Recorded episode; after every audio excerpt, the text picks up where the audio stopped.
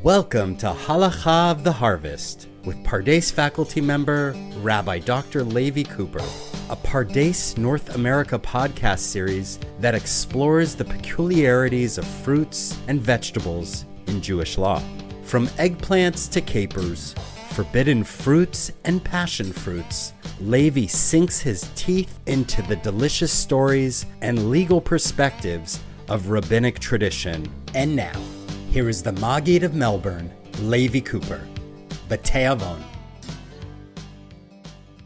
This is Levi Cooper coming to you from Tzur Hadassah.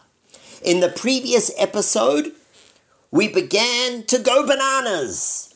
We were discussing whether a banana should be defined halachically as a fruit or as a vegetable.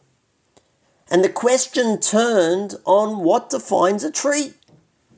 Is a tree defined by its roots or the trunk? If it's defined by the trunk, then the banana's trunk shrivels and dies every year. And therefore, the banana is in fact a vegetable. Yet, if a tree is defined by its roots and the need to replant every year, a banana the roots remain there and they don't need to be replanted. They just, they sprout again. And according to that, we would define the banana as a fruit tree.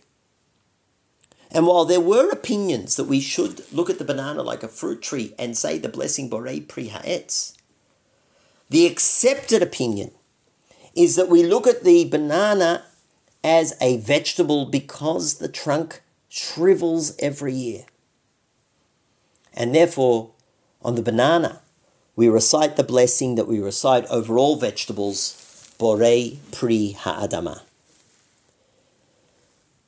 Surprisingly, there is a third opinion. And this opinion ignited a discussion amongst the scholars in the north of Africa. Rabbi Yosef Messas, who was born in 1892 and passed away in 1974. He was originally from Meknes in Morocco, but he served in the rabbinate in Tlemcen, which is today in Algeria. In his first book called Maim Chaim, Rabbi Yosef Masas writes, I was asked many times, what is the blessing over the fruit that is called al banan, the banana? Rabbi Yosef Masas opens his responsum by describing the fruit. He then goes through, discusses the various sources that discuss the appropriate blessing over the banana. And he also cites Rav Yosef Karo, the author of the Shulchan Aruch, who said, decided that we should make the blessing Borei Pri Ha'adama over the banana. But at this point, the discussion went in a different direction.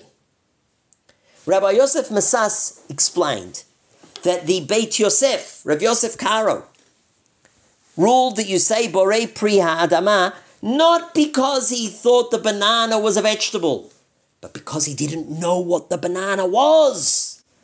And we have a rule that if you say the blessing over vegetables and then eat a fruit, the blessing covers the fruit as well. Why? Because we say Borei Pri Ha'adama that God is the creator of the fruit of the land. And fruit trees also come from the land. And therefore, if we mistakenly made the blessing Borei Pri Adama, we don't need to recite another blessing when we ate the fruit. The other direction, it doesn't work. If we say Borei Pri Ha'etz, the blessing over fruit trees, if we say that blessing accidentally before eating a vegetable, Well, there's no way of saying that a vegetable grows on a fruit tree. It comes from the ground, and therefore we need to recite another blessing, Borei Prihadama. Rabbi Yosef Masas explained, the Beit Yosef was not clear what blessing should be recited, and therefore he went the safe route, and he said, say Borei Pri Ha'adama, because even if the banana is really a fruit tree, the blessing would still cover it.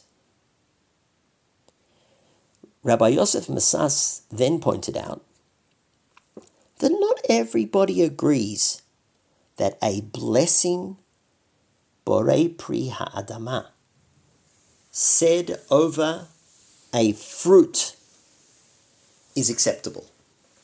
In fact, says Rav Yosef Masas, there is in the words of the Rambam a certain lack of clarity in certain manuscripts of the Rambam and in the printing in Rome from 1480. The text does not say that Borei Pri Ha'adama discharges the obligation, even b'diavad, even if it wasn't intended, before eating a fruit. Said Rav Yosef Masas, it seems that it's not so clear that that really works. Even though Rav Yosef Karo thought it works, and he had a different version of the Rambam in front of him, we're not so convinced. Therefore, says Rav Yosef Masas, the rule is if you're not sure what blessing to make, the appropriate blessing is not Borei Pri Ha'adama. The appropriate blessing is Shahakol Niya Bidvaro, the very blessing we say over meat, fish, milk, cheese, water. This general blessing, Shahakol Niya Bidvaro, everything came into existence because of God's word. Says Rav Yosef Masas, that is the blessing that should be made over bananas. Not Borei Priaetz, not Borei Priadama, but Shahakol Niya Bidvaro.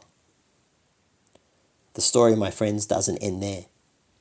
Because the various scholars in North Africa, they weren't comfortable with what Rabbi Yosef Masas ruled. Rabbi Shlomo HaKohen Saban, who we mentioned in the previous episode, Rabbi David HaKohen Skali, who was born in Debdu in Morocco, but served in Oran in Algeria. Both of them saw Rav Yosef Masas's opinion and they rejected it. Other authorities as well. Shelot Chuvot Pirchei Kuna printed in Casablanca in 1948. Rabbi Masud ben Eliyahu Cohen also ruled against Rav Yosef Masas. And in 1970, a Moroccan expatriate, Rabbi Moshe Malka, who was then serving as the chief rabbi of Petach Tikva here in Israel, also wrote against Rav Yosef Masas. So it seems that in North Africa, the various rabbis did not accept Rav Masas's approach to recite Shakol over the banana. Rav Yosef Masas was well aware that his colleagues did not accept his opinion. And at a later opportunity, he wrote two responses to those to his critics. And Rav Yosef Masas, in his inimitable fashion, did not back down, and he said, I think that over the banana we should say Shakol Bidvaro. want to share with you one more opinion, that of Rabbi Shalom Masas. Rabbi Shalom Masas was the cousin, was the son of the cousin of Rabbi Yosef Masas. And in 1978, he moved from Morocco to serve as the chief rabbi of Yerushalayim. Ten years later, in the year 1988, he wrote a responsum to defend his relative, Rabbi Yosef Masas.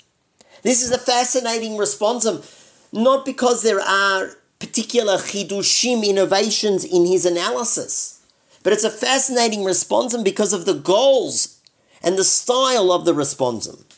Rabbi Shalom Masas says, you know, I really do think that we have to say Borei Pri Ha'adama over the banana like the mainstream opinion. But let me explain to you my, the opinion of my relative, my father's cousin, Rabbi Yosef Masas.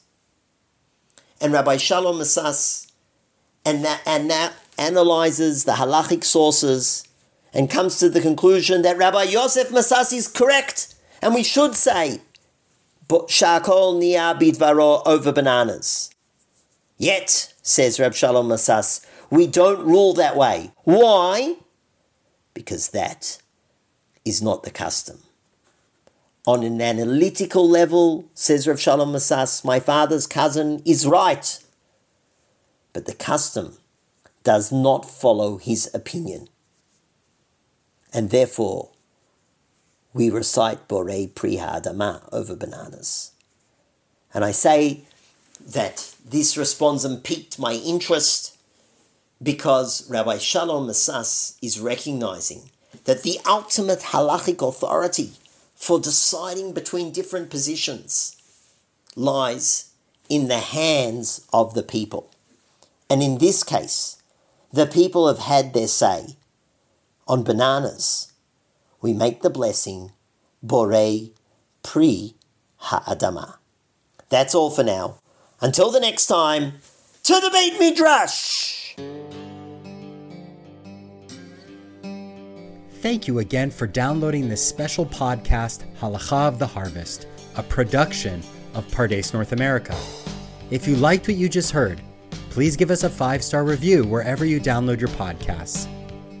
Be sure to follow us on Spotify for all the episodes of A Shot of Torah with Rabbi Dr. Levi Cooper. Thanks for listening.